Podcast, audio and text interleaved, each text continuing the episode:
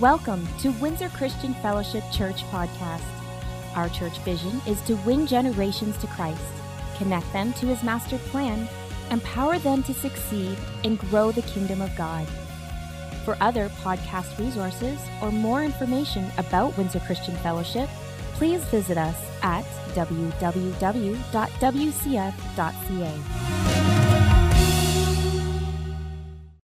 Let's get right into God's Word. Are y'all ready for the Word of God today? How many know we're living in a time frame of history where Jesus' words are actually being full our very eyes in front of us? And Jesus said, Take heed that you be not deceived. And so that was one of the warnings that he gave in here. But he also said there would be famine in diverse places. I want to thank all you that gave for the Good Friday service. We had an incredible offering that came on to us at WCF to help the less fortunate, because right now there's almost 2 million children that are at a place of uh, really great desperation in South Sudan and some of the areas of the camps that are over there. So we took the whole offering up and we sold that into there in WLO. So we're just appreciative for that. Amen? And so, but right now, we know that the world is on the brink of a war okay? It's not a matter of if, it's a matter of when this thing is going to break out. And Jesus said that there would be wars, and then he said there would be rumors of wars. And we can see that we're in a different day and a different hour today. But how many know when there's a war that breaks out? Most of us have never lived through a major world war. We've seen them in other countries and then other continents that have transpired, okay? That many of our military has even fought with in the past in these here wars, even in recent days, but yet there's danger that's around. But how many know when there's war going on, there's a state of vigilance that we have? Okay, how many know you do things a little bit different, and how many know there's a watchfulness that goes on? And sometimes there's people that are affected incredibly by wars because they have loved ones, they have nieces, they have nephews, they have sons, they have daughters, they have fathers, they have mothers, they have husbands, they have wives that are in the military and they could be going over there and we don't know if they're going to come back. We don't know if they're going to, you know, if they're, the loved one's going to come back in a casket. We really don't know that because in war, how many know there's no assurance of anything? And so, how many know that if we knew that this war is imminent, then there's some preparations that we could actually make, you and I, that we can be better prepared for the war that's going on? That's in the natural aspect. But Billy Graham, one of my heroes, and we've learned many things from this here individual over, over, the years. If you read his autobiography, you'll see that there were standards that he lifted up. There were standards that he beheld. When he would go into hotels, he would actually have his staff go through the hotel rooms because so there was nobody that was planted in there that could ever discredit the ministry in any way. And there's things that we have learned from them over the years that we have implemented even over here from his influence here at WCF. Amazingly, in I think it was 2004, they did a survey across Canada of who is the number one, the most influential spiritual leader in Canada. Okay? And it was amazing how almost 46% of the people responded, and the number one hit that they had was Billy Graham.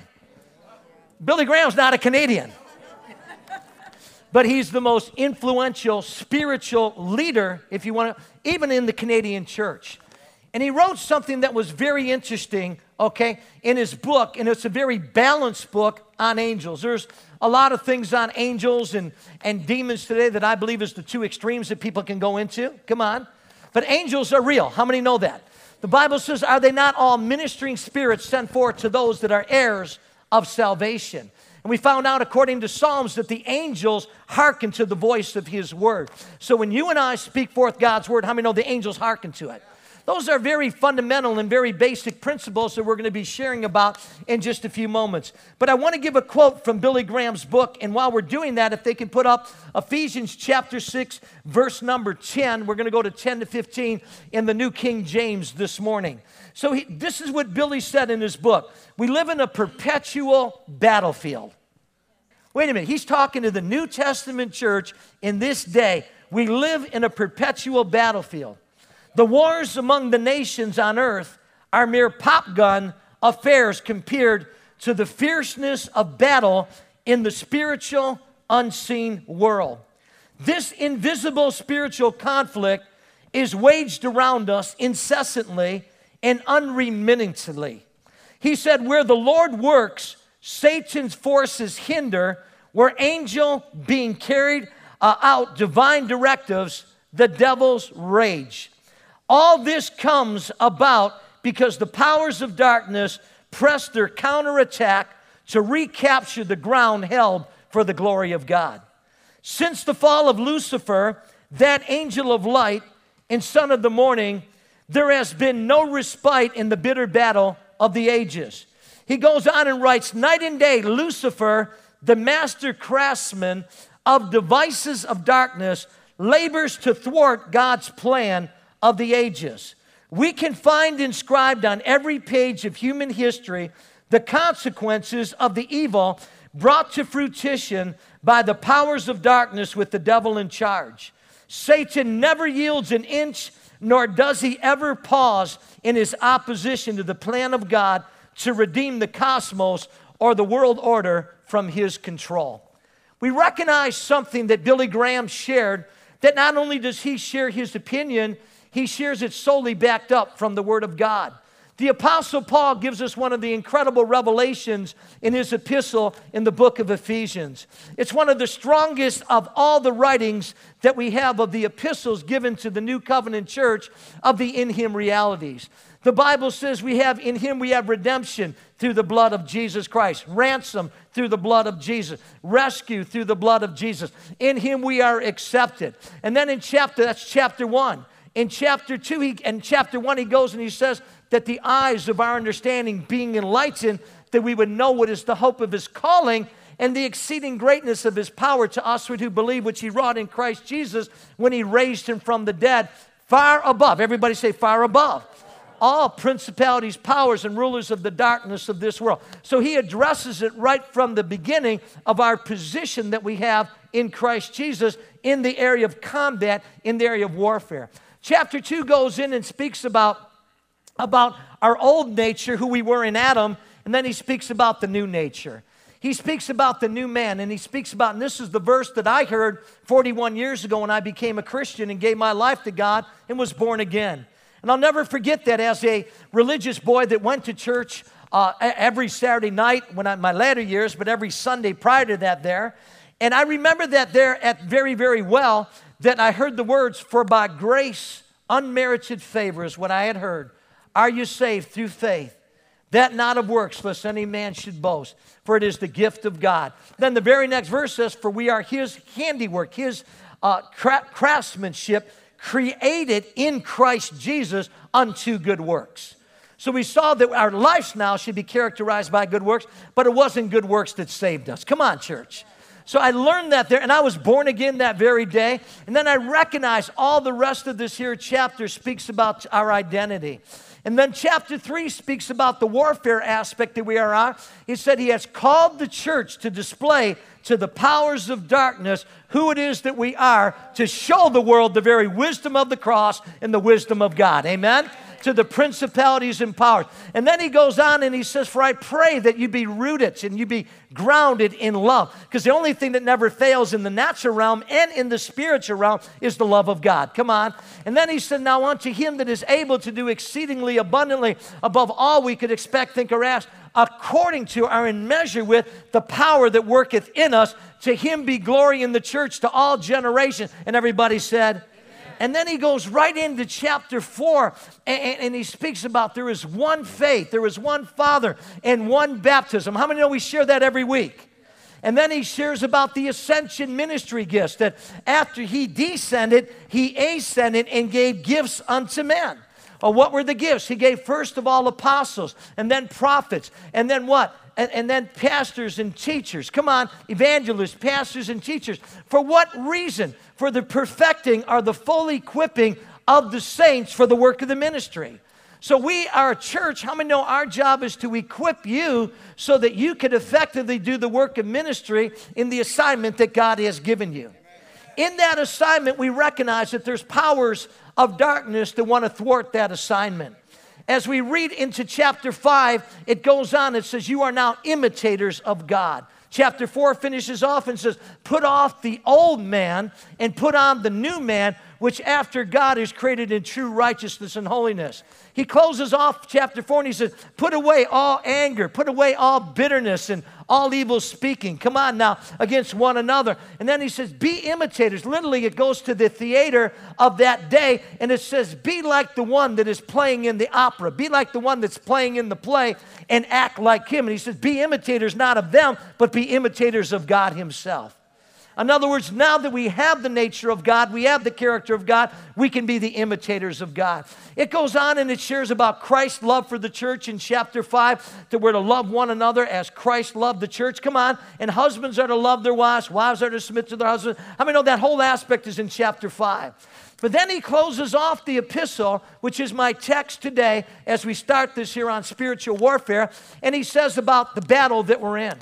Everything that he taught us was foundational to have first, and it's in that divine order. Because if we don't understand our identity, we don't understand what he did for us, we don't understand where we were and how we got out of that and translated from darkness into light, then we're not going to be effective on the battlefield. And so he says over there, let's read this here together in Ephesians chapter 6. Put that up, if you will, verse number 10. A final word be strong in the Lord and in his mighty power. So it doesn't say anywhere to be strong in yourself of natural human ability, but it says to be strong in the Lord and in the power of his might. Let's go right down, if we will, verse number 11. Put on, come on, the whole armor of God. For what reason?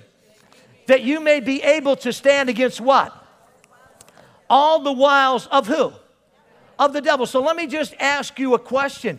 Does the scripture speak of wiles of the devil? If you look up that word wiles, you'll look at the word slyness, you'll look at the word cunningness, you'll look at the word craftiness, you'll look at the word strategies of the enemy. And so, if we understand this here aspect, there is an evil day. Let's just go down two more verses here. Put on the whole armor of God, you may be able. For we do not, everybody say it, come on, wrestle against what? Flesh and blood. Now, this is a basic 101 lesson. I've covered this a few weeks ago in my introduction. But if you don't understand that there are forces of darkness that want to steal your hopes, want to steal your destiny, want to steal your dreams, but listen, there's a greater target that they want to do. They want to steal your faith. If they can't steal your faith, they'll get you out of love with an offense or a hurt. Come on, because faith worketh by love. And if you don't understand this here aspect, that behind everything in the natural realm are spiritual battles that are going on. And so we're going to be covering these aspects of spiritual warfare.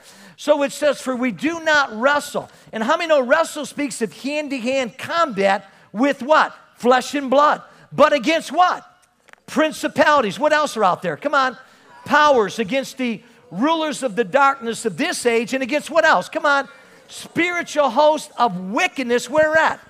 In the heavenly places. So that's speaking of we live in three heavens. Number one, the third heaven is the place called paradise, the very abode of God. Paul said in 2 Corinthians chapter 12 that he says, I was out of the body and he was in the spirit. And how many know he was taken up and he saw things he couldn't even talk about? Okay, that was the third heaven. And then how many know there's the atmospheric heavens around us? And then there's the heavens on the earth. Come on. And so, how many know the atmospheric heaven is where the battles are being waged around us? Come on. And so, let's go to the next verse, and I want to show you this here. Therefore, what does he say? Come on. Take up unto you the whole armor of God, that you may be able to what? Withstand in the evil day, and having done all to stand. Then it tells us what that armor is. So, the point that I want to bring out right now is the evil day. There's an evil day on the calendar of hell that he has targeted in every one of us inside this room. I've recognized this here for the last uh, 34 years over here. Whenever we start moving ahead in God, there's always an attack of some kind that will come. If it's not an attack on our marriage, there's not a, it's a, an attack on our children.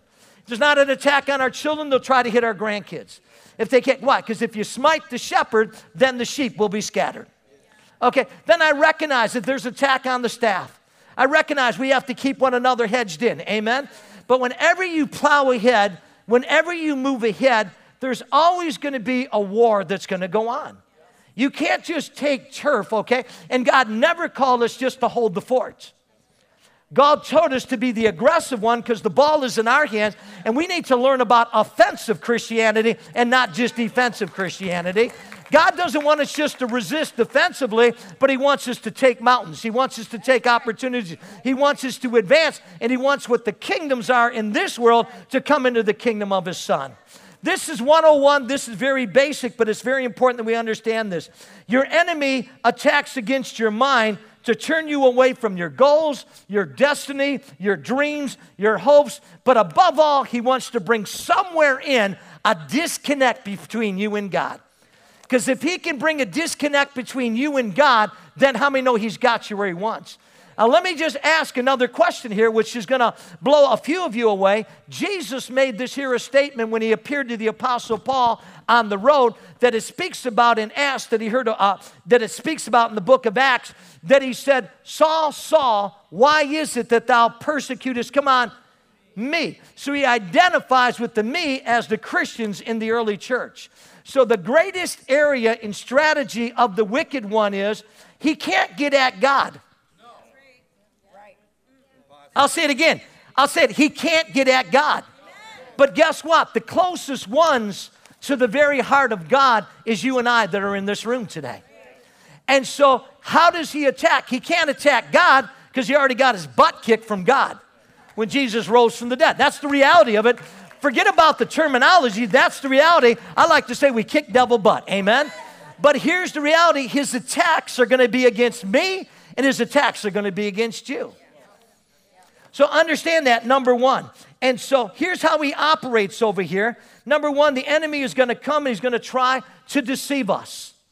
What does deception literally mean? It means to believe a lie or to believe a falsehood. What is a stronghold? A stronghold is a lie that we believe, that we've embraced, whether it's a tradition of man, whether it's a lie that the enemy says. And man, we live in a day and hour where people believe all kinds of lies. Okay? And I mean, even this whole body shaming, stupid stuff that's going on. Okay? All those are lies, but there's other lies that the enemy brings out that you're not good enough, you're not worthy enough, you'll never measure up, you can't finish the race. You know, God, you know, there's other people that have done worse things that you have, or there's other people, listen, that have done better things than you. And all these kind of onslaughts of the enemy are all there for one reason to discourage you, to dishearten you, to let your guard down so that you aren't properly dressed. What else? To zero in on you, to disappoint you, but I believe of everything out there, there's one zero target that the enemy wants to knock down inside of your life, and that's your faith. Because your faith is not in a concept, your faith is not in a church, your faith is not in the man, your faith is in the person of Jesus Christ.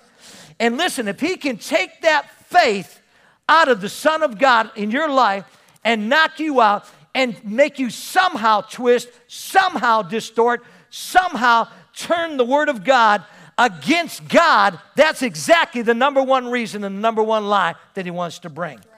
I've also learned about this here, okay? I am shocked how many people blame God today for their problems. How many people blame God for their failures in life? How many people blame God for their disappointments and challenging times that they might have inside of their life? Yet the Bible teaches us that we have an adversary, the devil. And so if we have an adversary, what does that mean? An opponent, then how many know why is it that believers get mad at God? Why is it that believers say, well, you know, I tried that and then God didn't come through? Well, let me just tell you something. It's not a matter of trying, it's a matter of surrendering. Amen. When you surrender, it's not about trying anymore because now you're surrendering to the one that's number one in your life. And that's another whole message. But the enemy of our soul, and I want you to get this today, is very strategic. Okay, we have a, a, strategic team here at WCF of young leaders and older leaders, and we meet together so that we can try to be very generational over here and that we can be cutting edge, and so that the plans that we have are not just the people of my age and up, but they're people of younger generations that are represented in that room.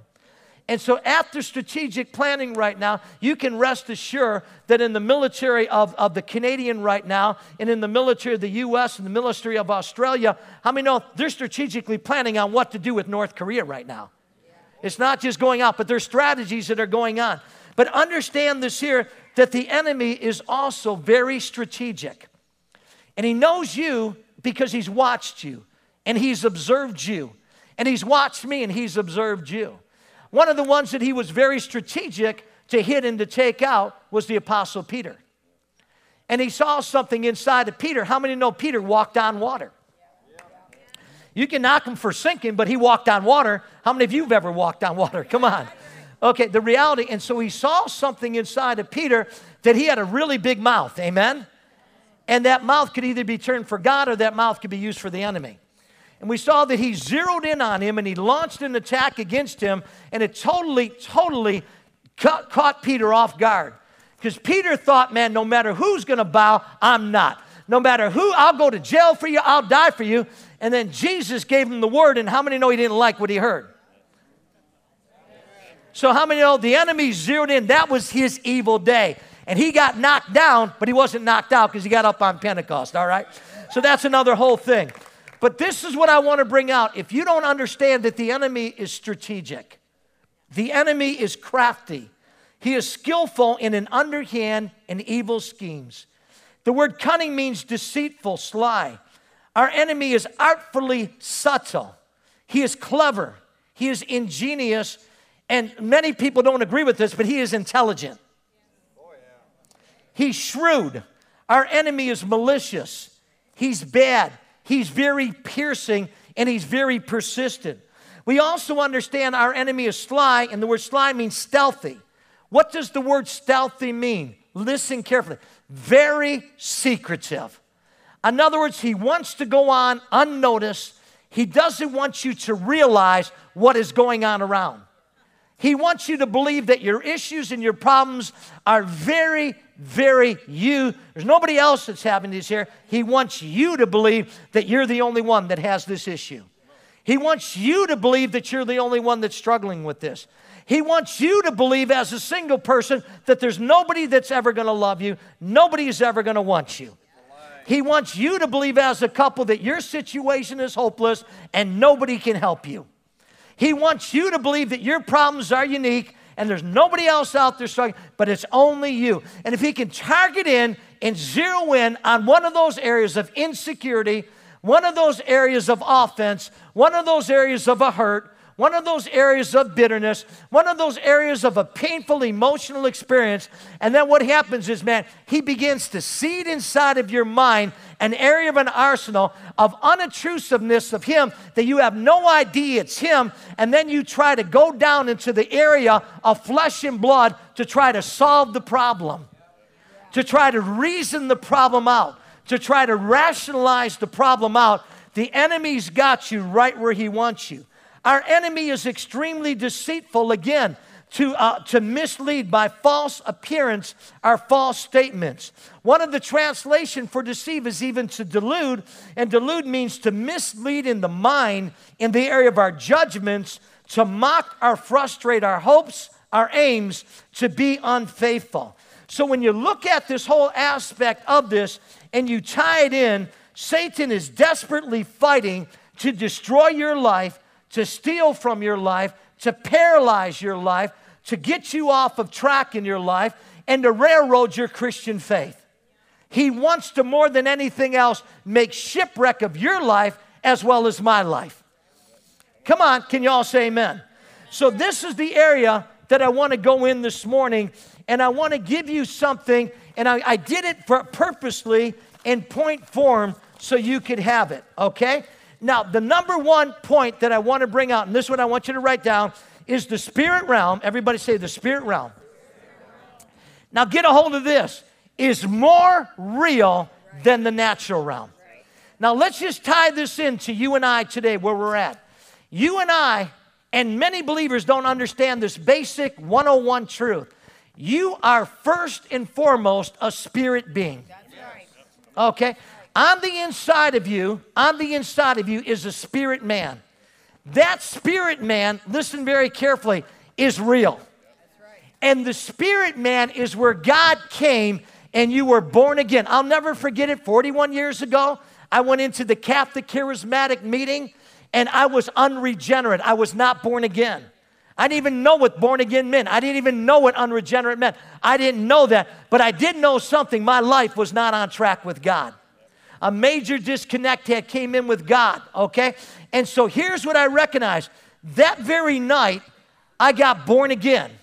I went on that Thursday night to the Catholic Charismatic meeting. I heard the gospel in an unparalleled way. You heard me say about Ephesians chapter 2, 8 to 10, and I recognized it was not my good works. Prior to that day, I honestly believe that with God, I can make it right at the end and then get the scales to balance this way and get right with God. Living like the devil, but believe that. How many can relate with what I just said over there? Okay? And, and, and, that we have the control to balance the scales with God. We'll get it right at the end. We'll have time to repent, but right now we're just going our own way. I recognize that night God came into my life and He changed me. I recognized that my values were different. I recognized that my belief systems were different. And things that I thought were okay were not okay anymore. And I didn't even hear messages on them because He wrote His laws and inscribed them inside of my heart. That was the process. Then I had responsibility to change my belief systems by changing what I believe, by changing the way I think. I recognized God wasn't going to do that. It was something that I had to do to transform literally a metamorphosis of my mind to the thinking of God. Can you all say? That was huge inside of my life.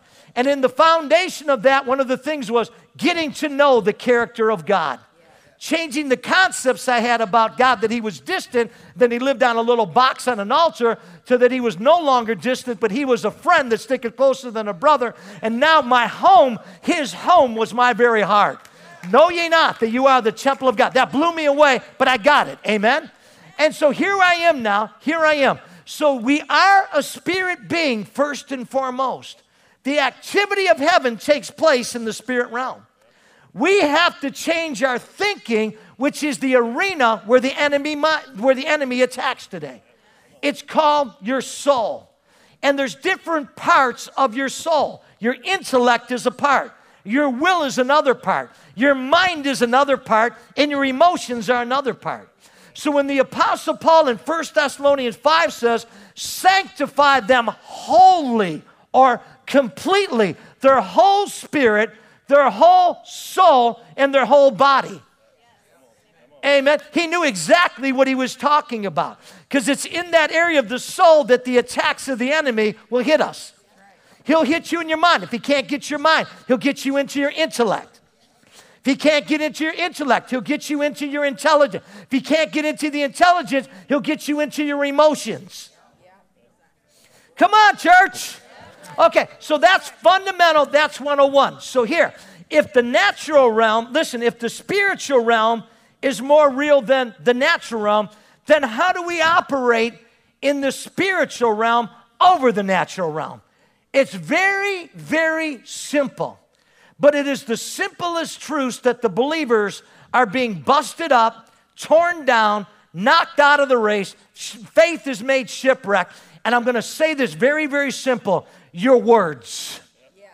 Your words are what activates the spiritual realm. And I'm going to show you two examples of that right now so you can get it from the biblical. My Bible teaches me that life, come on, everybody say life. And what else? Death is in what? The power of the tongue. Did you know Proverbs is an instruction manual on how to talk? Did you know the book of James, all the way through the teachings of Jesus, we can see in every one of his gospels, there's all teaching about the tongue. But did you know also the book of James speaks about the bridled tongue and the unbridled tongue? James 1 speaks about if any man seems religious, but he can't control his tongue, come on now. How many know his religion is vain? It's worthless, it's worth nothing. Come on. And I've seen people over the years, man, they can't control their tongues. They just speak their mind, they just speak their mouth, they just say things, and they say wrong things, they say judgmental things, they say critical things, they say negative things, they put them, come on. And then they activate something in the spirit because words activate the spiritual realm. Two examples. Number one is Mary, one of my heroes in the Bible in the book of Luke, the book of the Bible says that the angel Gabriel, he came down to Mary and visited her one day. And the angel Gabriel came in, and the Bible says that she was shocked She was amazed not at the angel coming, because all Israel had known about all the stories in the Bible where there was angelic deliverances and angelic visitations. They had no trouble with angels and believing angel, angelology, but they also knew about demons back then. Because remember, the sons, they were, they, their sons were casting out demons in the time of Jesus. So we understand that there. So they knew about both angels, but they also knew about demons. But here's the point that I want to bring out. So the angel Gabriel comes to Mary and says in Luke 1 answered and said to her, The Holy Spirit will come upon you, and the power of the highest will overshadow you. Therefore, also, the Holy One who was born will be called the Son of God. Now, indeed, Elizabeth, your relative, has also conceived a son in her old age, and this is now the sixth month for her who was called barren, for with God nothing will be impossible. And then Mary said, Behold, the maid servant of the Lord. I'm in Luke chapter 1, 35 to 38 in the New King James. And then Mary said something. Now, listen, this is so huge. So here's Gabriel bringing the message to Mary, and the Holy Spirit's going to come on you. But how many know bringing the message needed consent? If we don't understand this here, in the same respect, the devil brings a message to your mind that needs consent. The devil brings a temptation to your mind that needs consent. The devil brings an accusation to your mind that needs consent. The enemy brings a deception to your mind that needs consent. Your words are your consent. Okay, anybody ever say, I hate my work? Okay, hang on, hang on. You hate your work, you hate your job. The enemy hears that and says, hmm, there's a great opportunity for me. Hang on. And people do this every day. That gives him a legal right to make it hateful, to make it hell on earth in the place that you work. And you know what happens? You spread it to your other neighbors, your hatred. And you find out you're not alone. Come on. And then they say it. And then the others say it. Come on. And then what happens out there? Now you got a stronghold in work, and it's hell on earth, the place that you work. Rather than thank God that I got a job, thank God that these are opportunities to share, thank God that there's an opportunity for me to touch my boss, to touch these employees, to touch these people with the good of God. Can, can you say amen? That these are people that are lost, these are people that are broken, and God's put me as salt, God's put me as light here to influence them. But no, you go and succumb, consent to the enemy's lie, and you listen to it. I hate my job. And it attracts the others to come your way. We can talk about it. Ah, oh, they'll never change. That, that wife of mine will never change. That husband will never change. And he goes, Yes, bingo! Because you just consented to them to release a stubbornness upon them. And it becomes a stronghold inside, and they actually believe that they will never change. And I'll tell you what, He will cause the behaviors of them to manifest in such a way that's going to frustrate you, going to anger you, and it's all because of your words. So here's what it says. Look at Luke 1, okay? Mary comes and said, Behold, the maidservant of the Lord. Now listen, let it be to me according to your word. So important. The angel came but couldn't activate the spiritual realm until, listen, until she said, Let it be. In other words, I'm not going to override your will, Mary. If you say no, we'll find someone else. But if you say no, it's done. The angel couldn't bring it to pass until she consented. And listen, listen, listen, this is huge in the spiritual realm. The angel departed from her when? As soon as she said, Be it done according to your word. In the same respect, Zechariah, Zechariah has a miracle child. John the Baptist in his older age, and guess what happened? He became deaf. He couldn't talk, come on, until John was born. Why? Because of the negativity that came out of his mouth. In the same respect, Daniel, he's praying to God, God, show me the deliverance. Show me your power for my people. And you got crazy teachers today that say, don't read the Old Testament because we're only in the New Testament.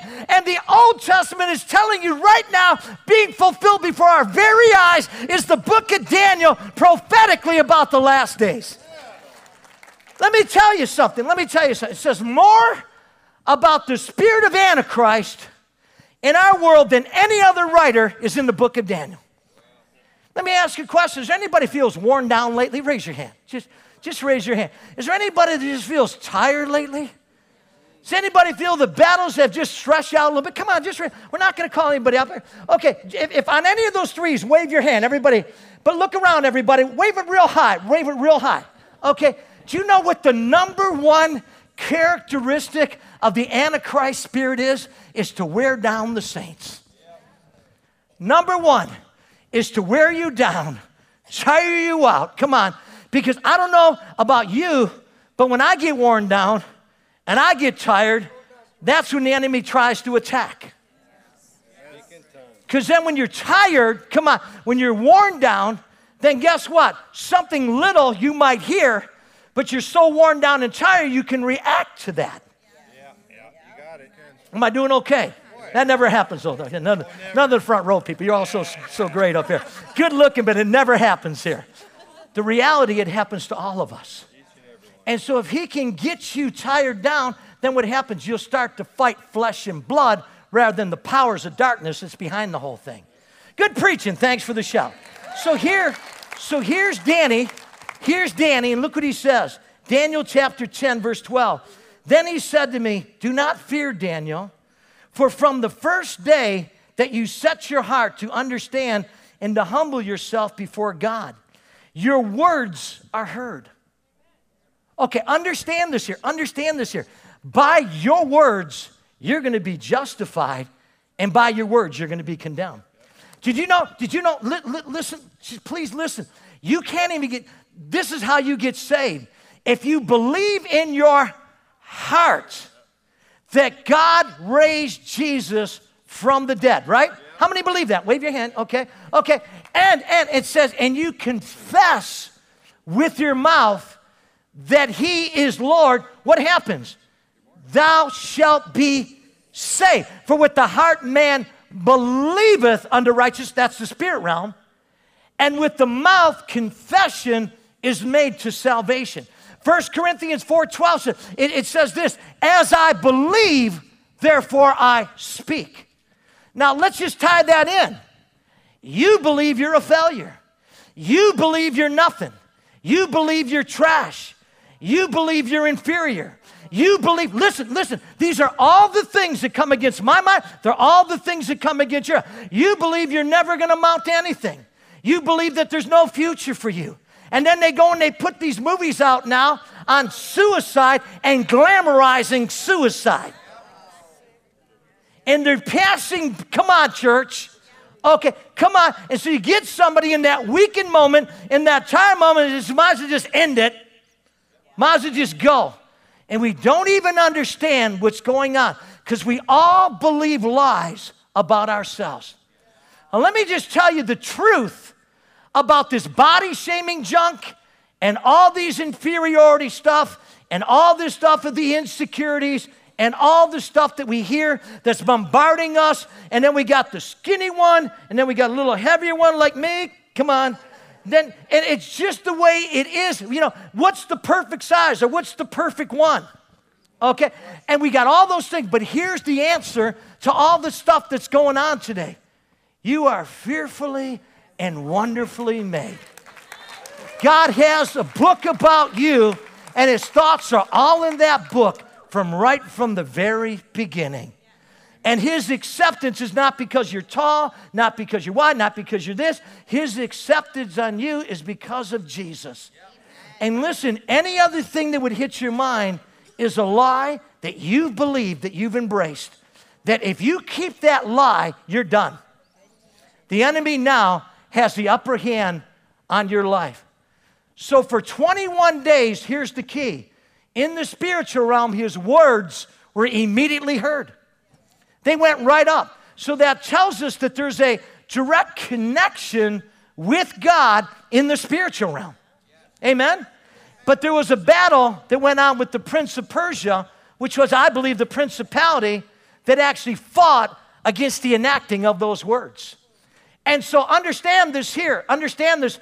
Whenever you pray and whenever you believe, the Bible says, What things soever you desire when you pray Believe. Believe what? That the things you're desiring is answered. Believe it when you pray. Not when you see it, but when you pray. Okay, it says, What things soever you desire when you pray. Come on, believe that you receive them. When? When you pray, and you shall, future tense, have them. So Danny's over here and he's praying, and 21 days he's not seeing an answer. Christians pray and they don't see an answer in a week. Uh, I guess God didn't answer my prayer. Devil goes, cha-ching! Well, you know, two weeks have gone by, it ain't happening. And then what do we do? We go take the soil, because we put a seed in the ground, which is your words, and then you tear up the soil, and it hasn't even taken root yet. Is that just ain't gonna work. And whatever little root was there that you can hardly even see because it's under the ground, you just ruined it. Well, I guess it's not gonna be. And so, what I have learned, listen very carefully, when I pray, I believe that I received at that point. Because in the Spirit, there's a conception that actually took place when I prayed. Just like the mama can't tell right away that that baby's there, come on. And then until they start having some sickness, till that body starts going through changes. Then all of a sudden, yeah, there's something's going on inside.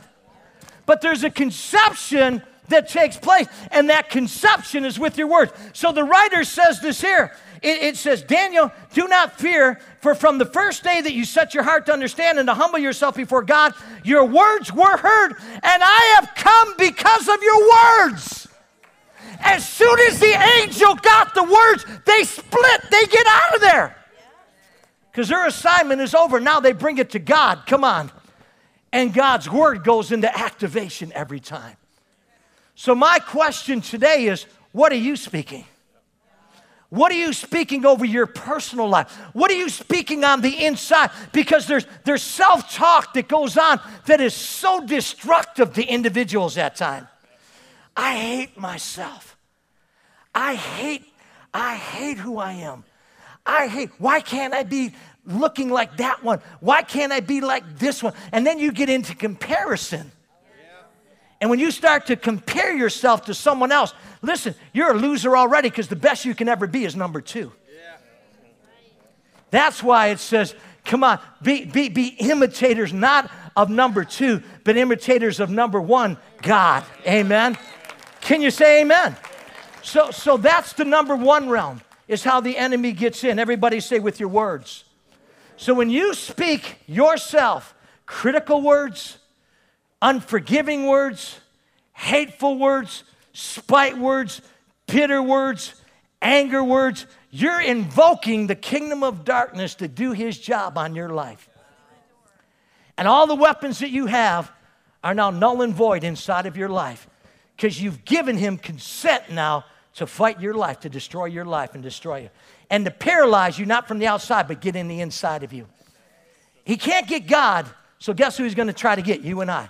I'll give you one more, man. There's so much more I want to talk about that there. You know, remember what Jesus said when, the, when, when, when Peter came to him at Caesarea Philippi? Who do you say that the Son of Man is? And some say John the Baptist, some say Elijah, some say Jeremiah the prophet. But who do you say that I am? And, and Simon Peter says, You are the Christ. You're the Messiah, the Son of the living God. And Jesus was said this. He said, Peter, flesh and blood hath not revealed this, but my Father which is in heaven, which tells me revelation knowledge comes from the spirit realm first, and it manifests manifests itself in this area in your identity.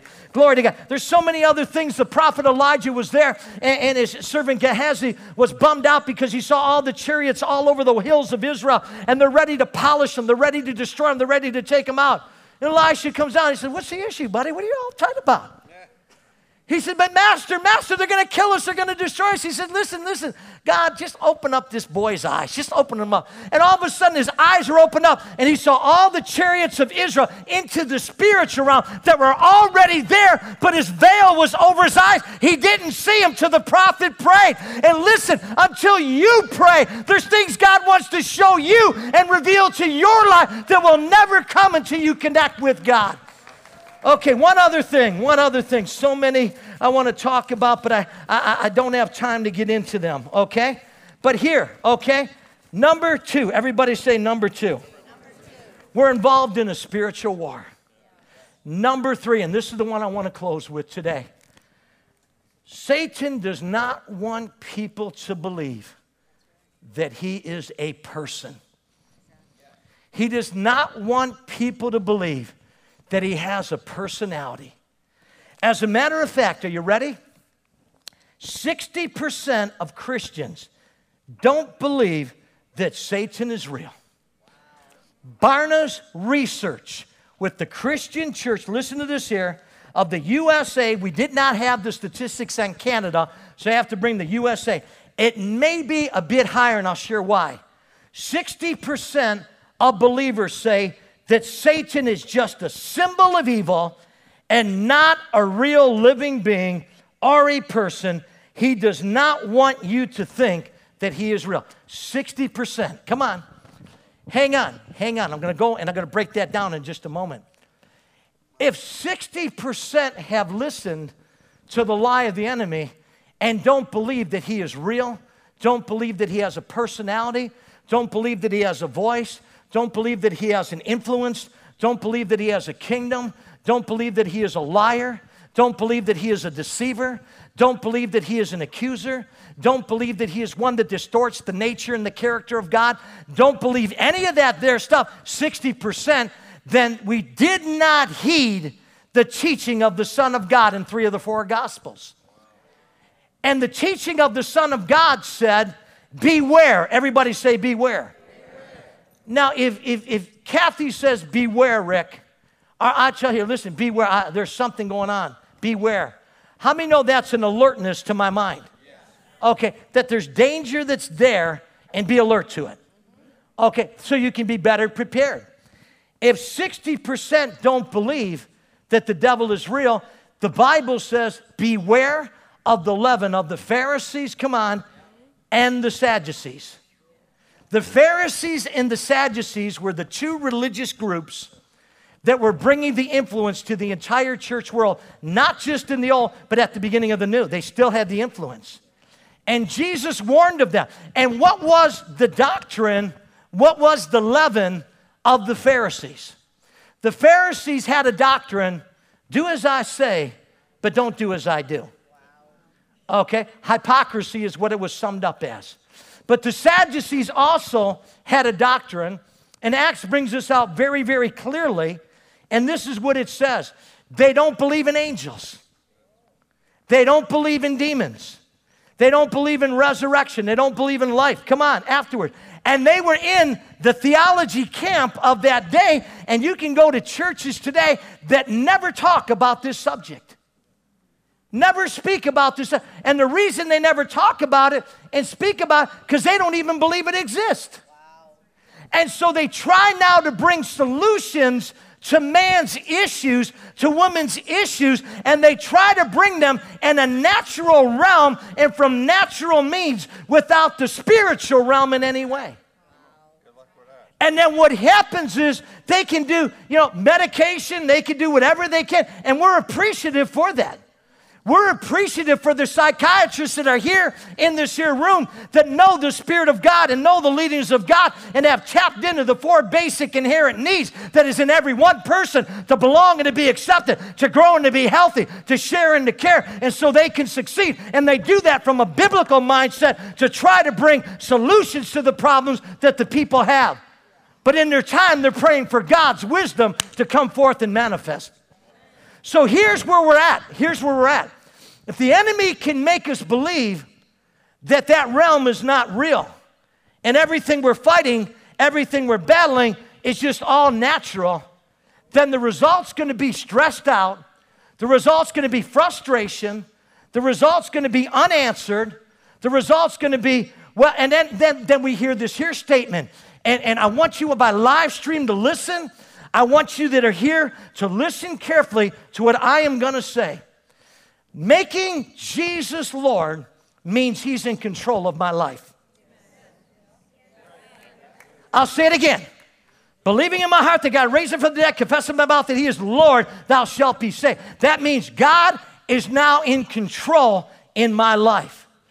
God needs man, listen, and man needs God. We work together. The Bible says in the Great Commission, and the Lord went with them working. So God works with man. I sought for a man that could stand in the gap to make up the hedge, but I found none. And what happened? Judgment ended up coming. Abraham interceded before God. God, if there's 500 righteous men, would you judge the city? Would you spare the city? And God said, Yeah. He went right down to 10 and said, God, if there's 10 righteous men, would you judge the city? He said, If there's 10 righteous ones, can you say amen? Why? Because God and man are in partnership. And the New Testament says, through the exceeding great and precious promises, we partake of His divine nature. But God needs your consent to accomplish His will in the earth, in your life, and in my life today. And here's what I got to summer because there's so many ways I want to go. When we whine, and we complain and we get negative, and there's constructive criticism that we all need in our lives. The reality is, when we do just start murmuring with no solutions, we ourselves end up hopeless. We ourselves end up depressed. We ourselves end up discouraged. We ourselves end up frustrated because we're activating another kingdom called the kingdom of sin and death in our lives. But the good news is, you can leave here today, and just as you brushed your teeth this morning, come on. Why? Because you didn't want to get around people like what you smell like in the morning. Come on, how many can relate? Come on. You, you brushed your teeth. Why? So there's a, there's a nice smell comes out. Okay, got whiter teeth. Why? Because you put that white stuff on there. Come on. On the, come on. So just as you did that, you can leave here today and start changing your walk by changing your talk.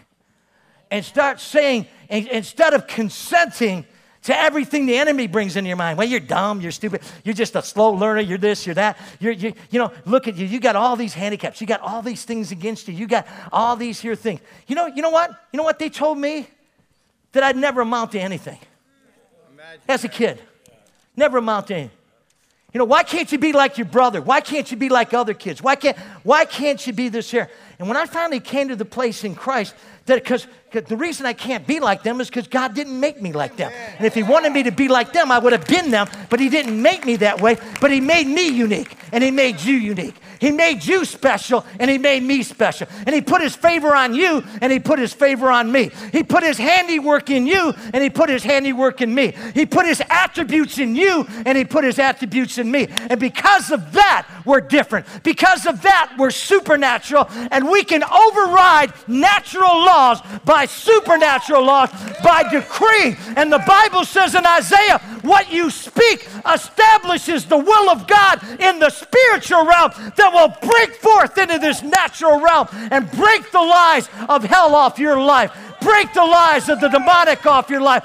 Break the lies of inferiority, of insecurity, of amounting to nothing in your life because now you're talking kingdom language. And you have the tools, you have the power, taking the sword of the Spirit, which is the Word of God. Speaking His Word carries the same authority that God Himself carries in the spiritual realm. Let's stand to our feet.